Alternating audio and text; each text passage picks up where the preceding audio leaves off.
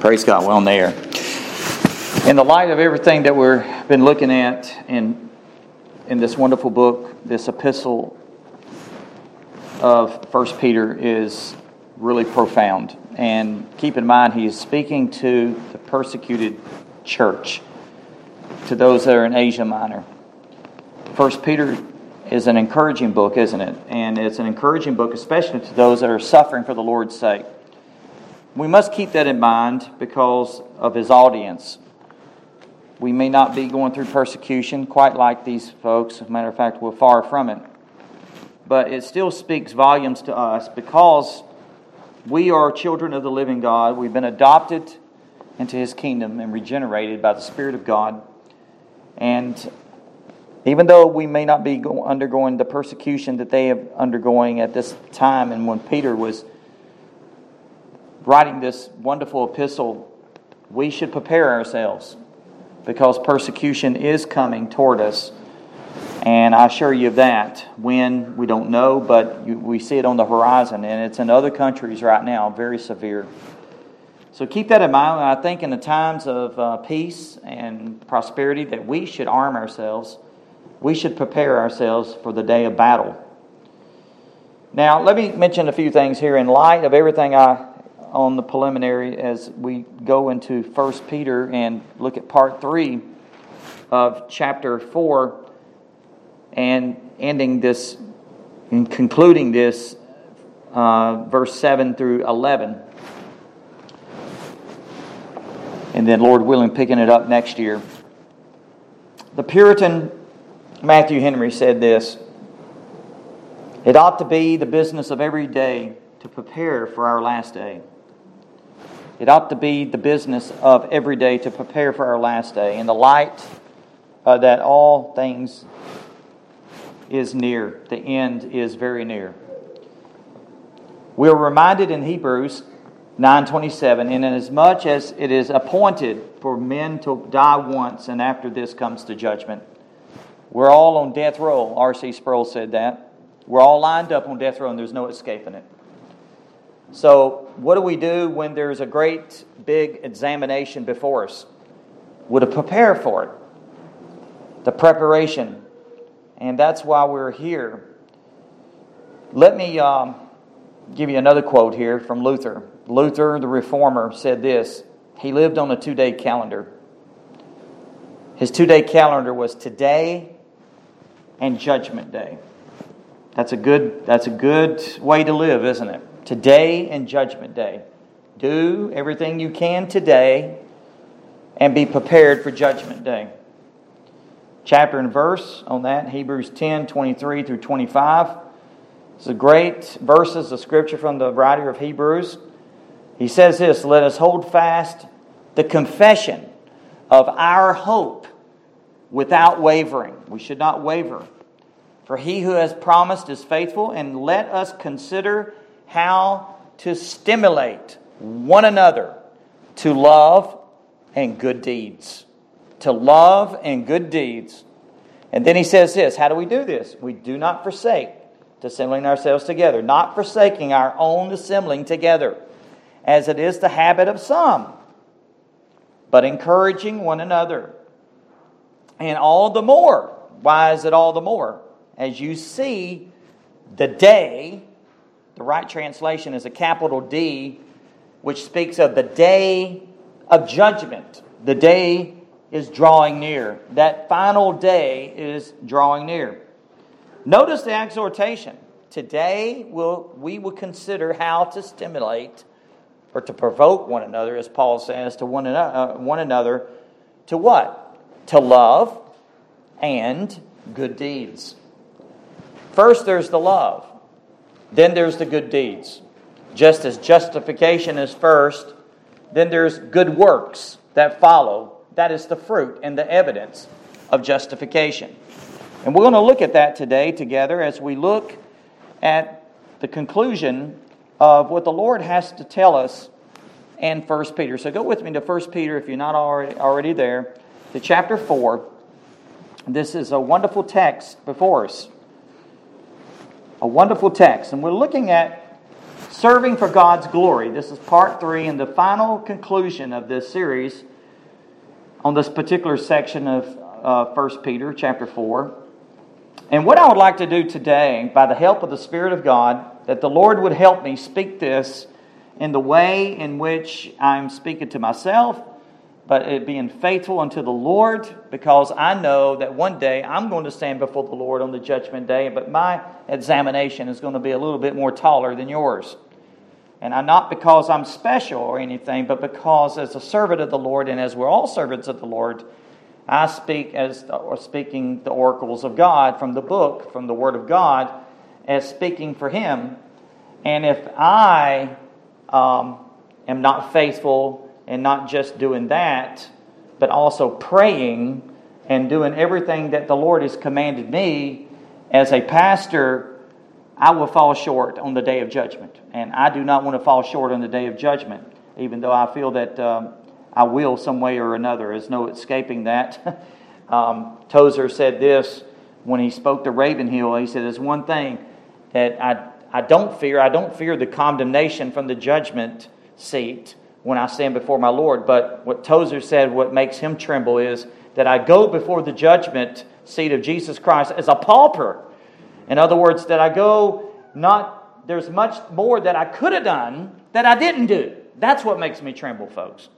And as I speak that to you, doesn't that all sober us? It makes me tremble because there's much more. We only have a short life a short lifespan, a, a, a window, which is at the most, even if God would give us longevity of life, 90 years is going to be very short in comparison to eternity.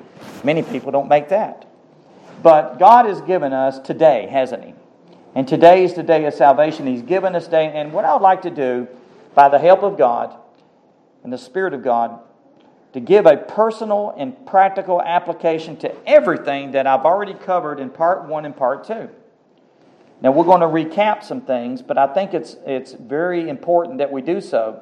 So, in saying that, let's look at the wonderful Word of God. Amen. Isn't it wonderful that we have the Word of God? And I was thinking about this, and when the judgment day is approaching us, and it is on the horizon, isn't it? And I, it, it's sobering just to, to think of this because I, I didn't know this particular pastor friend. He just went home to be with the Lord yesterday morning. So, right now in Rome, Georgia, there's a, there's a little church that's without a pastor. And um, I don't know the name of the church, but it's Amanda's father, uh, Michael Ellis. Pastor Michael Ellis um, died. He was roughly my age. Um, I'm 56. He was 61 and caught pneumonia, and uh, they put him on the ventilator, and um, he went home to be with the Lord yesterday. We need to keep that family in prayer, in your prayers, please.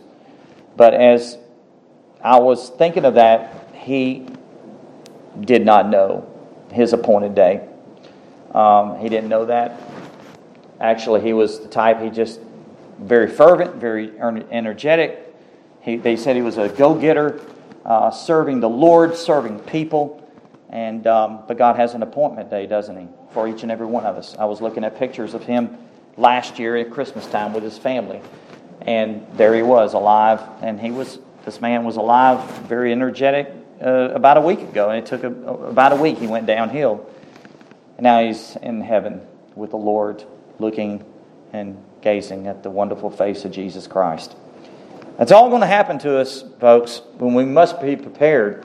This is what the world do not does not want to hear because they do not want to uh, hear about death, and um, that's why it's in a craze and a fearful panic because of this COVID outbreak. Um, I don't want to go into details of that, but uh, it gets very political. But the point that I'm making is people are afraid to die. They are because so many people are not prepared to die. There's no one that is more prepared to die than the Christian. The Christian is ready and he's prepared. But even that, we must be ready on examination day because we're going to all give an account for our deeds done in the body, whether it be good or bad. And that's what the, the scripture says. But look with me to chapter 4 and look at what Peter is saying. Let me go back and I want to read verse 1 all the way to 11. and then uh, we'll pray and ask God to help us as we look at the, close, the closing and conclusion of this message. Hear the word of the living God. Chapter 4, verse 1. Therefore, since Christ has suffered in the flesh, arm yourselves, arm yourselves also with the same purpose, because he who has suffered in the flesh has ceased from sin. So as to live the rest of the time in the flesh, no longer for the lust of men, but for the will of God. For the time already past is su- sufficient for you to have carried out the desire of the Gentiles, having pursued a course of sensuality, lust, drunkenness, carousing, drinking parties, and abominable idolatries. In all this, they are surprised that you do not run with them into the same excesses of dispensation. And they malign you. But they will give an account to him who is ready to judge the living and the dead. For the gospel, the gospel has for this purpose been preached, even to those who are dead, that though they are judged in the flesh as men, they may live in the Spirit according to the will of God. And then in verse 7, now he starts talking about this is the reasons why we should serve for God's glory. Notice this the end of all things is near. Therefore, be of sound judgment and sober spirit for the purpose of prayer. Above all, keep fervent in your love for one another, because love covers a multitude of sins. Be hospitable to one another without complaint. As each one has received a special gift, employ it in serving one another as good stewards of the manifold grace of God.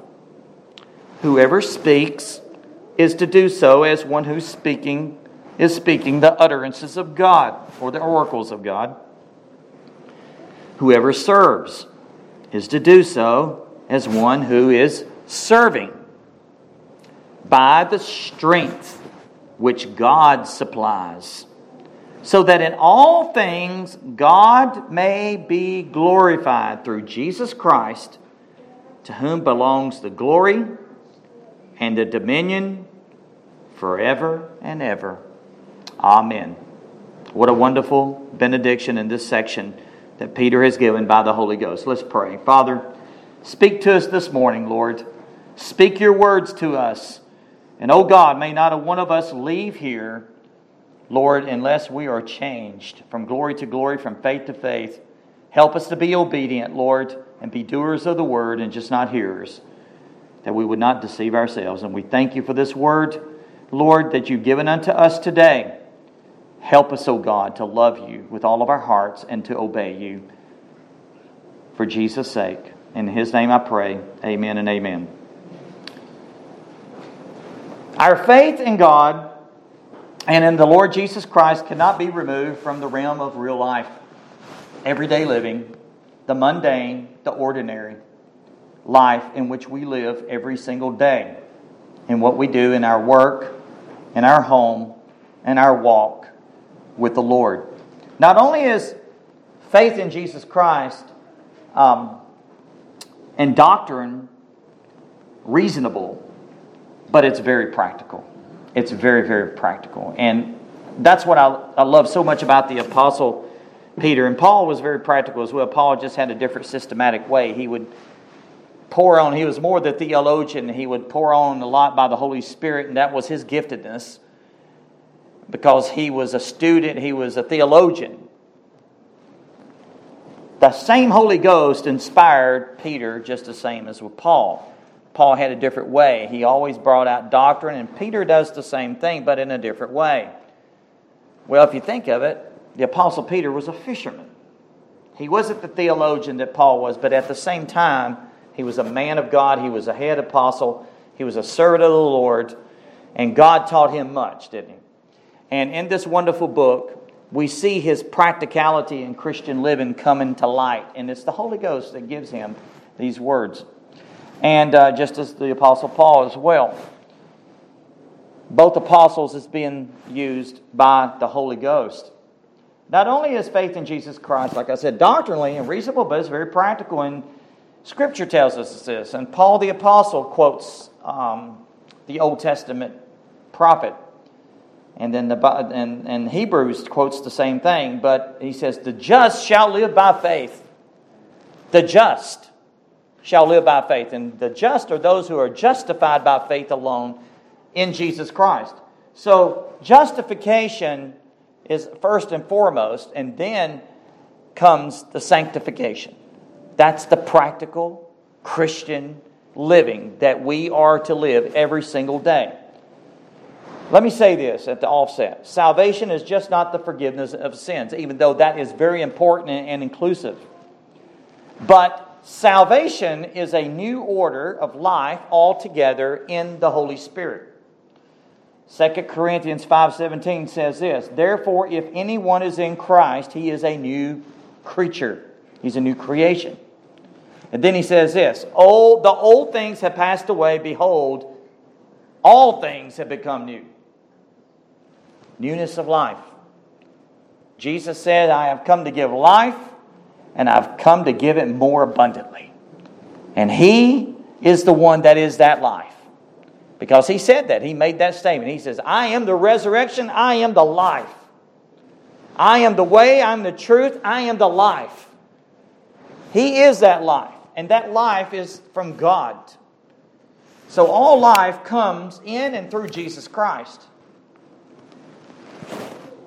And the life has come.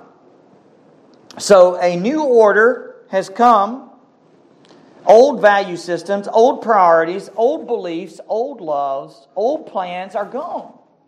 All has become new. That's what happens when we're regenerated. It's like God turns the lights on. You're in a dark room, you're walking in a dark room, and somebody clicks the light. God has clicked the light on. He has given light in Jesus Christ. We live in a very dark world. Now you and I reflect that light like the moon reflects the light from the sun. Even though evil and sin are very still present, Romans chapter 7, within us, the believer sees everything now from God's perspective. And isn't that wonderful? That's everything. That, that is what makes the believer distinct and different from those that are lost in the world. The believer in Jesus Christ has an eternal perspective. He sees everything from God's viewpoint. God in eternity is a constant reality for him, and he now lives for eternity in view. He doesn't live for time.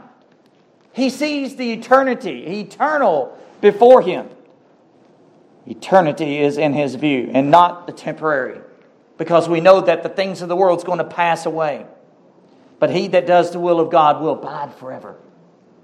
Colossians 3 1 through 4 the believer's focus is therefore on things above. Therefore, listen to the Apostle Paul. Therefore, if any have been, if any of you have been raised up with Christ, keep seeking the things above, where Christ is, seated at the right hand of God. And then he says this not only you keep seeking things above, set your things above.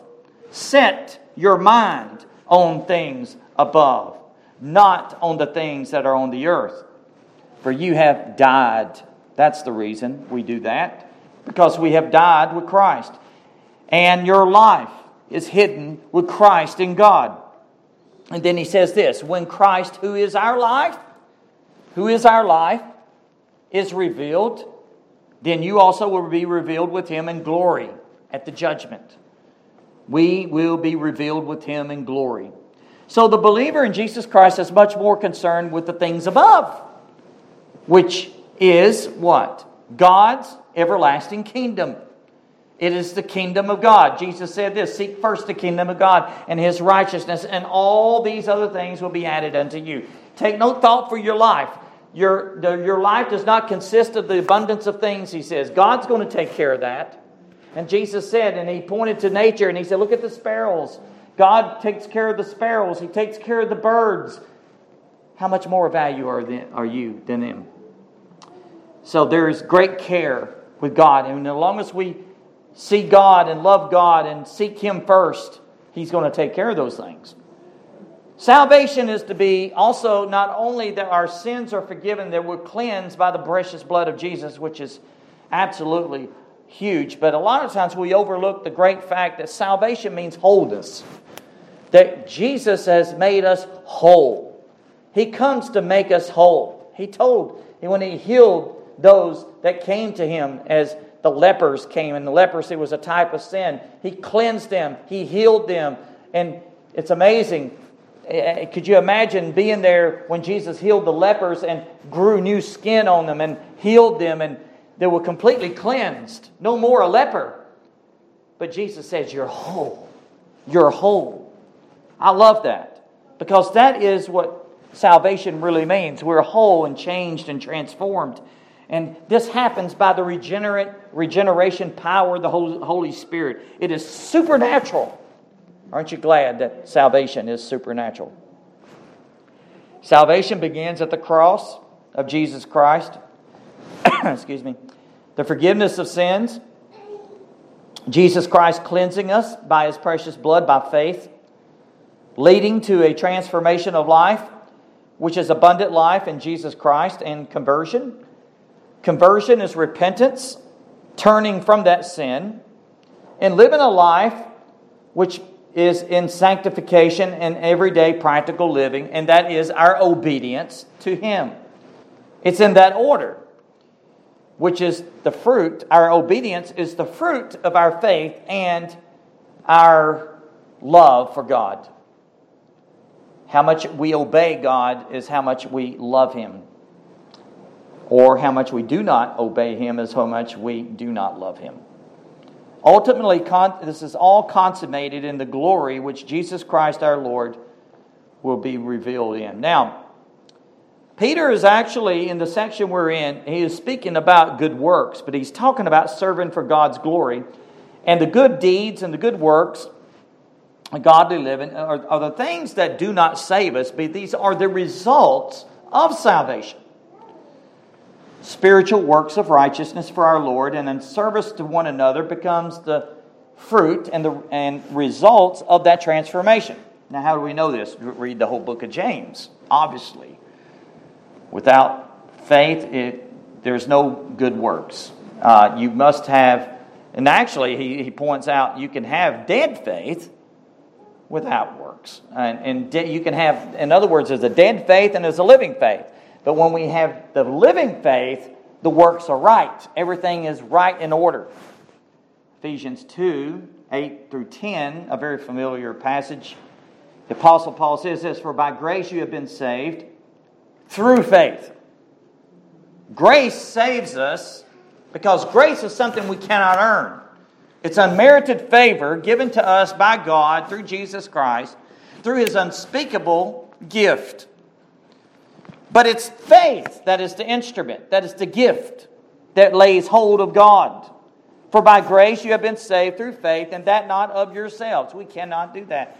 He can, we cannot save ourselves. It is God's grace, wholly by God and His unmerited favor.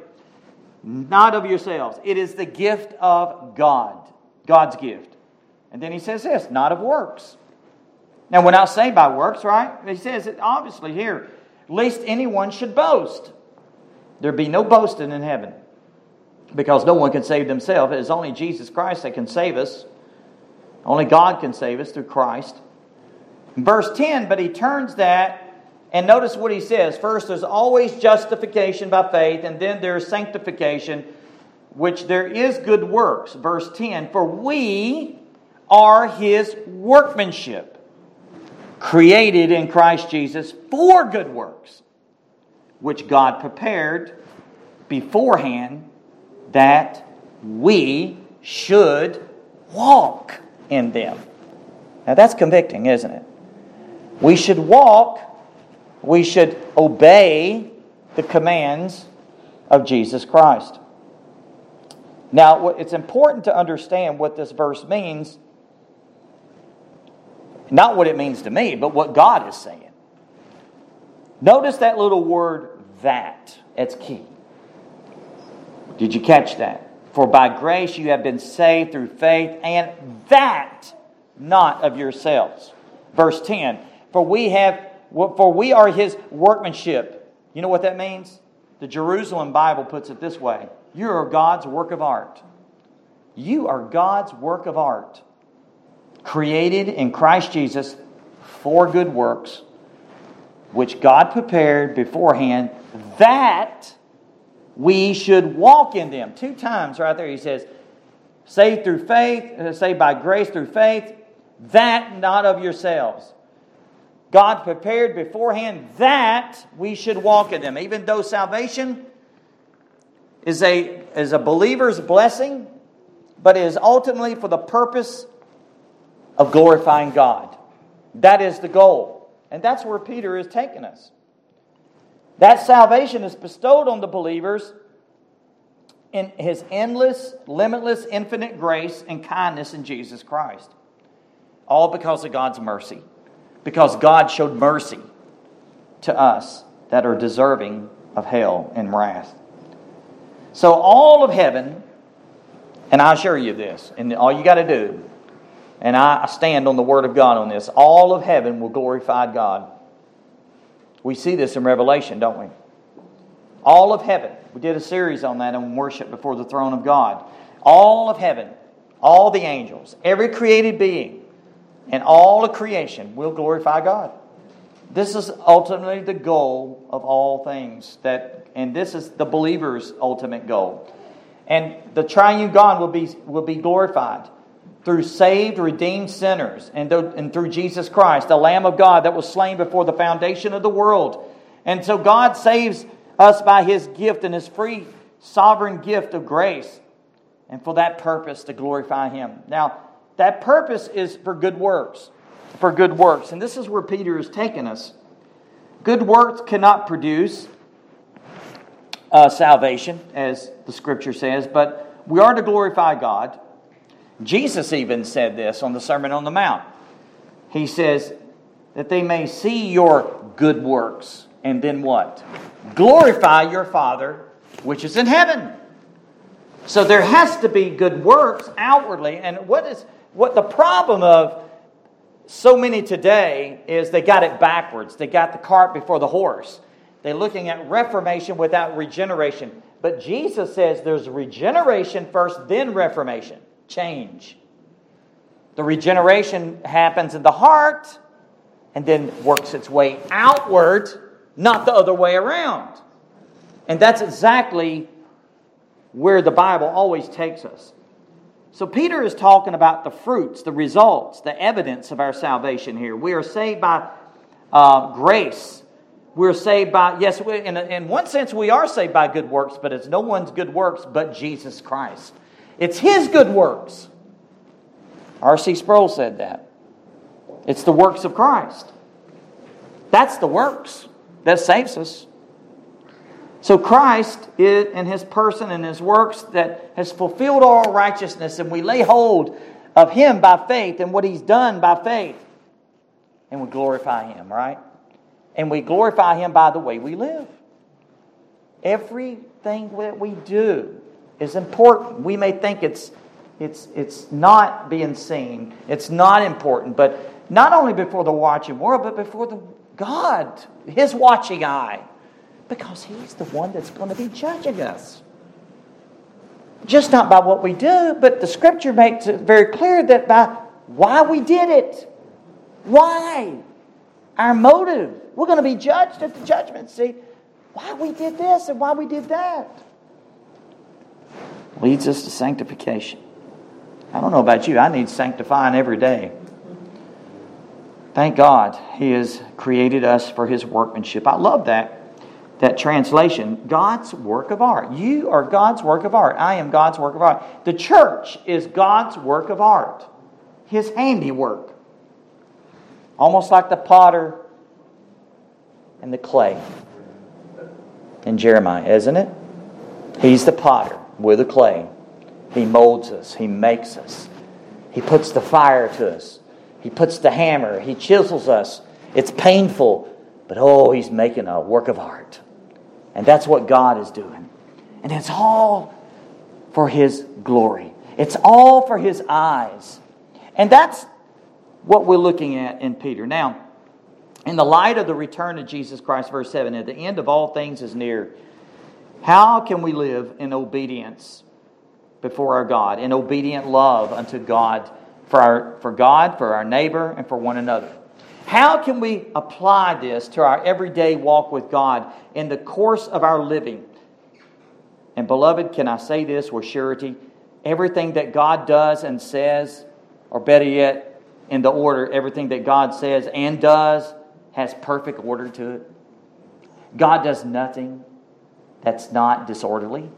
Actually, sin is the, is the thing that has, the, the malignant thing that has literally taken things out of order and has brought the curse. And here comes God through Jesus Christ into the world in which He made, and then He puts it back together and does it even better. Isn't that glorious? The God that we serve is a God that knows how to reverse the curse, take the sin out. And He says the last enemy that will be dealt with will be death. That sin will be, it has been taken care of at the cross. Jesus Christ puts perfect order back in our lives. And when we see out people out there that's all in ruins and rabble and going to hell, God, through Jesus Christ, puts them back together again. And our purpose is to be a conduit, an instrument, to take that word to them and say, Here's your answer the crucified Savior. And they look at you like, You mean to tell me that to be made whole is all in one person? Absolutely. It is in Jesus Christ. Without Jesus Christ, there is no hope. But He is the living hope. Amen? And we have that living hope. God puts perfect order. God giving, gives us the desires to love Him, to be changed by His Word. He never, ever leaves us in the dark, does He? Because He's that light. He, he comes to give that light. Isaiah says this Arise and shine, for the light has come. That light is Jesus Christ, and He comes into a very dark world. Light has come, and that light is Jesus Christ, and in that light, in His holiness, He is given the love of God because of God's love. The radiance of God's glory is Jesus Christ. Well, let's look at this very quickly as I possibly can. Verse 1, we see a faithful, suffering Savior we see a faithful, suffering Savior. Look at verse 1. Therefore, since Christ has suffered in the flesh, arm yourselves also with the same purpose, because he who has suffered death in the flesh has ceased from sin. What the apostle is actually exhorting the suffering saints at Asia Minor is he's encouraged them in the sufferings to look to Jesus. That's what he's saying. Look, fix your eyes on Jesus, who is the author, the perfecter of your faith. For for the joy that was set before him, he endured the cross, despising the shame. He has sat down at the right hand of the throne of God. Consider him.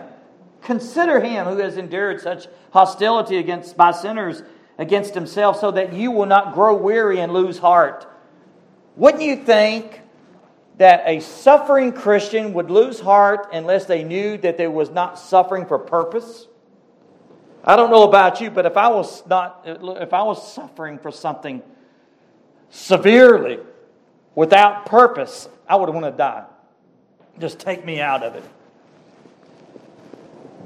But you know, you know what Peter is actually doing here? You know what he's actually saying in the text? He's actually telling us that there is purpose in suffering. That's what he's telling us. Look very closely. Because if you go to verse 1, he tells us since Christ has suffered, see, Christ has suffered a suffering that you that none of us can touch. But he suffered in the flesh, and then he says, You arm yourselves. Also with the same purpose. But see, here's the thing we need to remember it's only for a time, it's temporary. No matter what the sufferings they were undergoing, it was only for a short time. There's glory on the other end. And Paul says that the sufferings that, you're, that we go through is not even to be compared with the glory that awaits us. It's glorious. So, not only there's physical, but you know, Jesus suffered physical pain and suffering. Jesus suffered spiritual pain. The Son of Man, the Son of God, took sin upon himself as the spotless Lamb of God, and he took that up as an offering, the Lamb of God, and God poured his wrath on him. For it pleased the Lord to bruise him. For sinners slain, ultimately, Jesus was dying not only for our sins, but he was dying for the glory of God. Suffering takes a whole different meaning, doesn't it, when we look at the cross? Commentary from the uh, commentary uh, on the Heidelberg Catechism, a godly man by, the by Zacharias Ursinus says this quote, The keenest, most bitter anguish of soul, which is doubtless a sense of the wrath of God against the sins of the whole human race.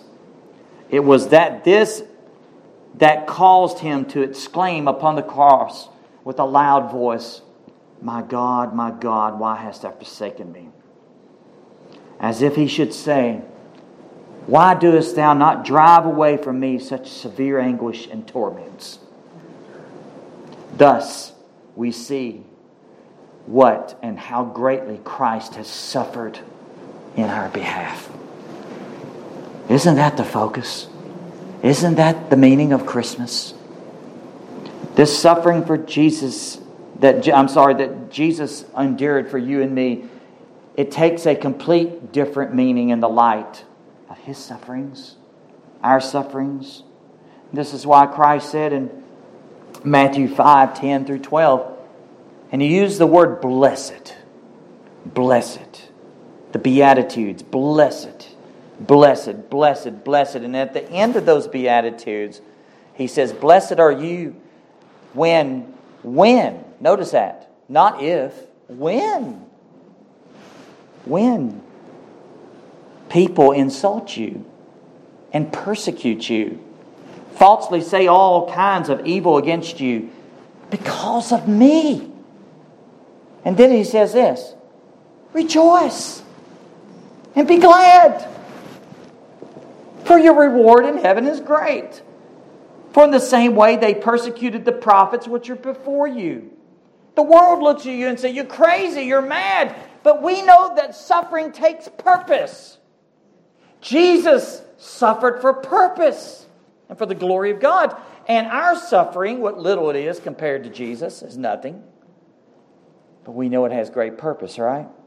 Consider Jesus. Consider Jesus. Not only we, we see a faithful suffering Savior, we also see faithful suffering saints, right? The saints are those who follow in the train of Jesus. They follow in his steps. We are to follow in his steps because he has set the example for us. Jesus, we follow Jesus Christ to the end because he loved us to the end. Verse 2 so as to live the rest of our time in the flesh, no longer for the lust of man, but for the will of God. Now think of that. We don't live for the lust and the desires of men any longer. We live for God's will, we live for God's desires. The, that's everything, the will of God. This is what the believer in Jesus Christ pursues with all of his heart. I don't know about you. God's will is absolutely paramount. Jesus said we're to pray, Thy will be done in earth as it is in heaven. The will of God. Now, that's those who have died with Jesus Christ and unto sin. Romans 6, 4 through 7 answers the questions of verse 1, 2, and 3. You could turn with me there if you like, but you don't have to. But the Apostle Paul says this What shall we say then? What shall we say then? Are we to continue in sin so that grace may increase or abound? May it never be. God forbid. How shall we who died to sin still live in it? Or do you not know that all of us who have been baptized into Christ Jesus have been baptized into his death? See, that's the key right there. We got to see that when Jesus died, we died. When we lay hold of him, we died unto ourself as well. And we die daily. Paul said that. He says, I die daily.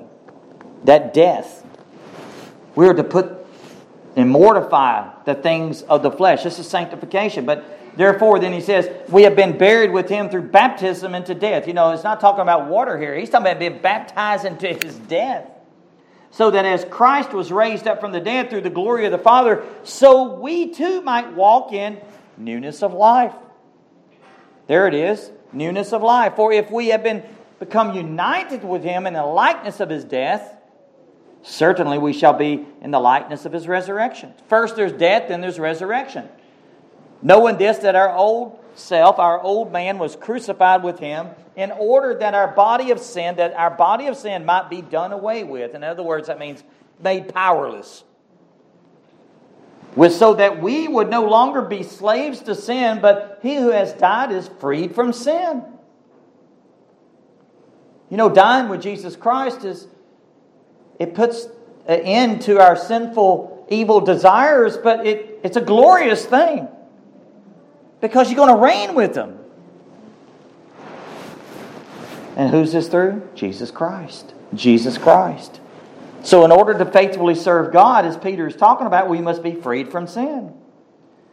Basically, the truth within is called the great exchange. This happens when Paul speaks of 2 Corinthians 5:21 that God he made him who knew no sin to be sin on our behalf so that we might become the righteousness of God in him. That's double imputation.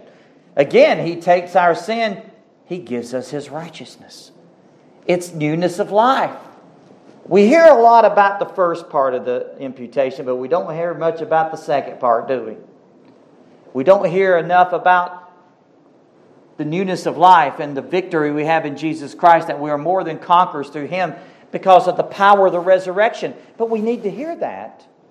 But in order to have the power of the resurrection, Paul said this He said, That I might know him, that I may know him in the fellowship of his sufferings and the power of his resurrection. In other words, in order to have the power of the resurrection, we must share in the fellowship of his sufferings. That's what we shy back from, isn't it? Because the old flesh says, No, I want my comfort. I want my ease in Zion. But in order to get the glorious treasures and the rewards, the greater the suffering, the greater the glory. And that's there's purpose in suffering. That's what he's saying. Well, Paul summarized the very heart of the gospel in that text, didn't he? Wonderful text. We all summed up in the reason of the works of Jesus Christ because Jesus is what is the one that did it all, right? 1 Corinthians 1:30, but by his doing or of him you are in Christ Jesus, who became to us wisdom and from from God and righteousness and sanctification and redemption. There you have all the doctrines of grace wrapped up in one verse. And all that the believer is given in salvation is by God's gracious giving through his son Jesus Christ. Anything that we have that that has been given to us in salvation, it's all in Jesus. And I'm telling you, it's the enormous amount of treasures. We, we have been adopted into his kingdom. We have been given the adoptions of sons. We are part of the inheritance, heirs of God, and joint heirs with Jesus Christ. And all that Jesus has is ours as well in him. It's glorious. Is that worth suffering for? I say yes and amen because everything we see here is going to pass away. All that the believer is given in salvation is through Jesus Christ. Awesome divine wisdom is given to us through Jesus Christ. Imputed righteousness is given to us through Jesus Christ. Sanctification from sin is given to us. Didn't James say it? James says 1 17 and 18 every good thing, every perfect gift comes is from above coming down from the Father of lights, with whom there is no variation or shifting shadow. In the exercise of His will, He brought us forth by the word of truth, by the word of God, so that we would be a kind of first fruits among His creatures. All for what? For the glory of God. For the glory of God. Not only we see a faithful suffering Savior, we see a faithful suffering saints, we also see faithful sanctified saints. God sanctifies his people, right? And you see that, you see that, I want I don't want to spend a lot of time here because we already looked at it. Look at 3 through 6. For the time already past is sufficient for you to have carried out the desire of the Gentiles, having pursued a course of sensuality, lust, drunkenness, carousing, drinking parties, and abominable idolatries. For all this, they are surprised that you do not run with them into the same excesses of dissipation, that they malign you. Now, let me stop right there. Notice they're sanctified. That's why they're being persecuted because they're holy unto God. They're separated from the things of the world. There is a cost. There is a cost living for Jesus. Amen. Set apart. We're cleansed. We're set apart for His glory. We're set up because He has purchased us. He's bought us. And He's purchased us by the blood of Jesus Christ. Now, He sets us apart. We are also to set ourselves apart. But He's bought us with His precious blood. And by the way, look at the ransom God paid to buy us. The precious blood of Jesus? Is that valuable? Is that costly? Jesus Christ in his death and his resurrection uh, vindicated all of it. The, the believer has committed to follow Jesus Christ all the way to death and, his, and to his resurrection and ultimately to glory, no matter what the cost. Ultimately to resurrection. I like what Paul says in 2 Timothy 2 8 through 13. Remember Jesus Christ, risen from the dead. Remember Jesus Christ, risen from the dead, descended of the day of David according to my gospel, for which I suffer. This is the reason Paul says I suffer. I suffer hardship, even to imprisonment as a criminal. The Apostle Paul. But the Word of God's not imprisoned. For this reason, I endure all things for the sake of those who are chosen, for the sake of the elect, so that they also may obtain salvation which is in Christ Jesus and with eternal glory. And then he says this is a trustworthy statement. For if we died with him, we will also live with him. If we endure, we will also reign with him. And then he says this, and he gives warning. He gives the encouragement, the exhortation, then he gives the warning. If we deny him, he also would deny us. If we are faithless, he remains faithful. For he cannot deny himself. In other words, if there's any denying, it's not on God's part. Right? It's on our part. And that goes right along with what Brother Keith said this morning about that we want to be a faithful steward, a faithful servant, a faithful slave to the end. And when we answer for the talents and God has given us, what He's given us, are we going to bury it? Or are we going to be that wicked, slothful, lazy servant that buries that talent? Paul gives to us the words of encouragement to the believers here to remain faithful, right? But there's serious, serious warnings of wor- words of that's given to us to those who defect from the faith. And all you got to do is look at Judas. He was a defector of the faith. He heard the sermons of Jesus Christ, he saw the miracles, but he defected.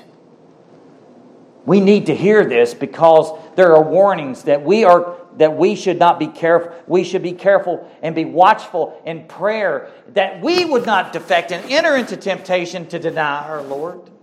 God forbid. Well, there is a fearful reality there, isn't it? But there's an encouragement too that even though Peter denied the Lord, he came back and he repented, and God restored. And you know what made all the difference in the world? Because Jesus prayed for him. Jesus prayed for him. Well, Jesus is praying for us. Amen. We must be faithful to the end, not faithless. We must be committed to the end, not a casual casualty. A casual casualty. A casual Christian. God help us. Suffering, faithful Savior, faithful suffering saints, sanctified saints, separated from the world, who do not love the world but does God's will. Then look at verse 7 through 11. We see, we see the suffering faithful servants of the saints to, unto God and men. One, four commands, one great goal is the glory of God. Spurgeon said this We are sanctified in Christ Jesus by the Holy Spirit when He subdues our corruptions, imparts to us graces, and leads us onward in the divine walk and the life of faith. And then He also said this You will never glory in God till first of all, God has killed your glory in yourself. If you can't say amen, say ouch. And I'm telling you, I'm saying ouch. We must die to ourselves daily. We must deny ourselves and take up our cross and follow Jesus to the end. And glorying in ourselves comes naturally. It's a birthday gift from the cradle. Old sinful nature. Thank you, Adam, right? But we're not going to blame Adam. It's inherent in all of us. Oh, the believer must be of sound judgment, right? Sober spirit for the purpose of prayer. He lives in such a in the fear of the Lord. Let's look at that. Rejoicing in hope. He trembles at the same time. He rejoices. There's communion. That's prayer. That's communion before the Lord, which is key. That God, God is not only, we don't only go to God, I should say, and prayer is a duty, but it's a delight. And that's what makes the difference people that are Pharisees, and don't get me wrong, it is hard to pray at times, and our flesh pounds us, and we get so busy. We're like Martha, we're serving all the time, but we're not doing the thing that is most important, like Mary did. He, she sat at the feet of Jesus. Now, I know we got labors and we got a job to do. We all must do it. But every chance and every moment you get, I'm telling you, go to the feet of Jesus. Have communion with our Lord because He bids us to come and He bids us to stay. Delight yourself in the Lord, the psalmist says, and he will give you the desires of your heart. You know what that means? He plants his, his desires in you. He doesn't give us our selfish desires, he plants his desires that we do his will unto him for his glory. Communion with the Lord, prayer with purpose, delighting in his will, hating what God hates, loving what God loves that is fearing the Lord. The admonition is summed up in these four commands. The end of all things is near at hand. Therefore, be a sound judgment, sober spirit, purpose of prayer. Notice these are attitudes before God and man with the attitude of full commitment to follow Jesus Christ, to deny ourselves daily, to take up our cross, to follow Jesus Christ, no matter what the cost. Verses 1 and 2. Then we saw the attitude of heavenly wisdom, godly wisdom. How do we get wisdom? Fear the Lord. Fear the Lord. Loving wisdom, but wisdom is important. We see this in 3 through 6. Scripture says this in Proverbs 7 1 7. The fear of the Lord is the beginning of knowledge. Fools despise wisdom and instruction. Verse 29 Because they hated knowledge, they did not choose the fear of the Lord. Proverbs 2 1 through 5. Listen to this. And specifically, God tells us in instructions how we are to fear him, how he gives this fear, and there's something we must do. Seek it with all of our heart. Listen to this. My son, my son, he's talking to someone in his family, right? If you will receive my words and my and treasure my commands within you, within you, make your ear attentive to, to wisdom. Incline your heart to understanding. Notice those words receive, attend, inclined to understand. For if you cry for discernment, that is in prayer, lift your voice for understanding. We've got to lift our voice for understanding. And if you seek her as a treasure, as silver, and search for her as for hidden treasures, verse 5, then you will discern the fear of the Lord and discover the knowledge of God. Verse 6, for the Lord gives wisdom, he loves to give wisdom. From his mouth comes knowledge and understanding.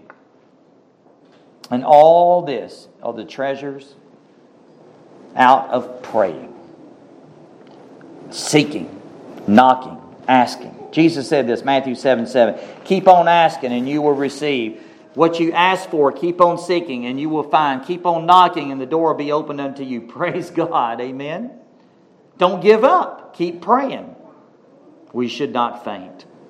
God desires and delights for us to come to Him. 1 Peter 4 8, above all, keep fervent in your love for one another because love covers a multitude of sins. Notice the one another's. Verse 8, verse 9. Be hospitable to one another without complaint. Verse 10. As each one of you have received a special gift, employ it in serving one another as good stewards of the manifold grace of God. You know what that word manifold means? The multicolored grace of God. One another, one another. Be hospitable to one another. Serve one another. Each of these commands are to be obeyed for love unto God, our love to God for one another. And you see this all through the scriptures. Go with me. I don't have much time, but 1 Corinthians uh, 12. 1 Corinthians 12, very quickly. This is a whole sermon in and of itself. I have to cut out a lot here because there's a lot here. But if you read all about chapter 12, he's, he's talking about spiritual gifts, unity and diversity, and unity and diversity in one body. Notice verse 12 For even as there's one body, as the body is one, and yet has many members, and all members of one body, though they are many, are one body, so is also is Christ. For by one Spirit we are baptized into one body, whether Jews or Greeks, whether slaves or free, whether we are we were all made to drink of one Spirit, one, one. But there are many functions. See, for the body is not one member, but many. And then he says this: For if the foot says, "Because I'm not the hand," I am not part of the body. It is not for the, this reason any less a part of the body. And if the ear says, Because I'm not an eye, am I not part of the body? It is not for this reason any the less a part of the body. If the whole body were an eye, where would the hearing be? What he's trying to say is every part of that whole part of that body is important. Whether there's some parts of the body that cannot be seen and some are seen.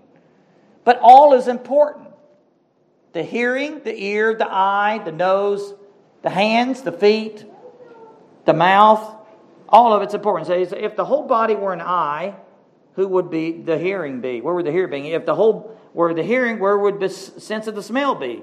And then he says this, but now God has placed the members, each one, there it is, each one of them in the body, just as he desired. And if they were all one member, where would the body be? But now there are many members, but one body. The eye cannot say to the hand, I have no need of you. Or again, the head to the feet, I have no need of you. He's being very practical here. On the contrary, it is much truer that the members of the body which is seen to be weaker are necessary. And those members of the body which we deem less honorable, on these we bestow more abundant honor, and our less presentable members become much more presentable, whereas more our more presentable members have no need of it, but God has so composed the body, given more abundant honor to that member which is lacked, so that there may be no division in the body, but that the members may have the same care for one another. All for that one body, all functioning together. And if one member suffers, all the members suffer.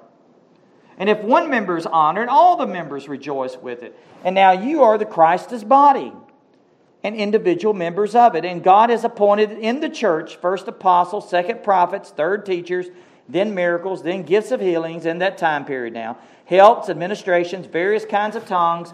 And all are not apostles, are they? No. All are not prophets, are they? No. Uh, all are not teachers, are they? Obviously, it's no. All are not workers of the miracles, are they? All do not have gifts of healing, do they? All do not speak with tongues, do they? All do not interpret, do they? He's got a point. Verse 31. But earnestly desire the greatest gifts. And then he says this, I will show you a more still a more excellent way. Then he goes right into chapter 13. If I speak with tongues of men and the angels, now he's talking about these gifts, and there's gifts to each one, but the greatest gift is love, agape. But do not have love, I've become a noisy gong, a clanging cymbal.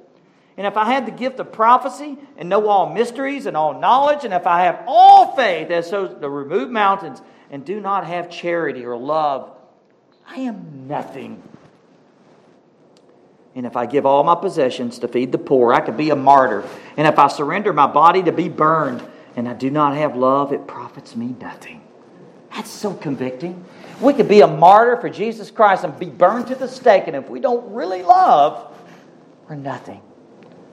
Don't you love the way Paul brings that out? Each member has a purpose and a function for the glory of God. But if we don't have love, and notice that's where Peter goes, keeps fervent love, agape love for one another, because love covers a multitude of sins. And then he goes into serving one another. Be hospitable. He shows us how that we're to serve one another for the glory of God. And wow, my time is gone. I, wow. What am I going to do? I got two pages before me. oh, my. I think enough's been said. Prepare for Judgment Day, folks. We must serve God out of love. I like what MacArthur says each and every one of us is like a spiritual snowflake. You and I are unique in our own way, in the way God has made us. And let's be all that we could be, as the Marines say, or the Army. Is that Army? Yeah. Be all you could be. That's Army. I should know that. I was in Army. Unto God, amen, and for one another, for His glory. Jesus, who came, the King of glory, took off his royal robe, laid aside his crown, laid aside his rights and his privileges, and he put on lowliness, lowly born, Philippians 2, right? And humbled himself all the way to the death of the cross. Think of that. The King of Kings, the Lord of Lords, the Lord of glory, who made it all, took his crown off, took his royal robe off, and stooped into the dark world and became a servant and went all the way to the cross and died. Talking about an example. And this is what. Let, let, let, me close with this. Let me close with this wonderful poem by C.T. Studd. Only one life to soon be past. The two little lines I heard one day traveling along life's busy way, bringing conviction to my heart, and from my mind would not depart. Only one life to soon be past. Only what's done for Christ will last. Only one life, yes, only one life. Soon will be will its fleeting hours be done. Then in that day, my Lord to meet and stand before his judgment seat. Only one life to soon be past. Only what's done for Christ will last. Only one life, only one life. The still small voice gently pleads for a better choice, bidding me selfish aims to leave and to God's holy will to cleave. Only one life to soon be past, only what's done for Christ will last. Only one life, a few brief years, each with its days I must fulfill, living for self or, for, or in His will. Only one life to soon be past, only what's done for Christ will last. When this bright world would tempt me sore, when Satan would victory score, when, Satan, when self would seek to have its way, then help me, Lord, with joy to say, only one life to soon be past, only what's done for Christ will last. Give me, Father, a purpose deep, in joy or sorrow, thy word to keep faithful and true, whatever the strife, pleasing thee in my daily life. Only one life to soon be past. Only what's done for Christ will last. And this stanza here was added. I don't think C.T. Studd wrote this last stanza, but it's a good one. Oh, let my love with fear of her burn, and from the world now let me turn. Living for thee and thee alone bringing thee pleasure on thy throne. Only one life to soon be past. Only what's done for Christ will last. I'm sorry, he did write that. The last one here was added. Only one life to soon be passed. Only what's done for Christ will last. Only one life, yes, only one life. Now let me say, that will be done, And when at last I hear the call, I know I'll say, "'Twas worth it all. Only one life to soon be passed. Only what's done with Christ will last. Only one life to soon be passed. Only what's done for Christ will last. And when I'm dying, how happy I'll be if the lamp of my life has been burned out for thee. Only one life to soon be past. Only what's done for Christ will last. Let's pray. Father, we thank you in your word. You give us clear instruction of how to live and be faithful, to be faithful servants of yours, sanctified servants, all because of the faithful one, the suffering servant, the Lord Jesus Christ. We can follow in his train and follow in his steps because it is he that sanctifies his people through your word. Father, we thank you for the instruction and righteousness that we find in your word. Help us, O Lord, to be obedient unto the end for that great one goal for your glory. And Lord, we know that one day we're going to all stand before your judgment seat. May not one of us, Lord, be there unprepared. Help us to prepare ourselves, Lord, daily. Help us to fight the good fight of faith unto the very end just as Jesus our Lord did and was faithful to the end.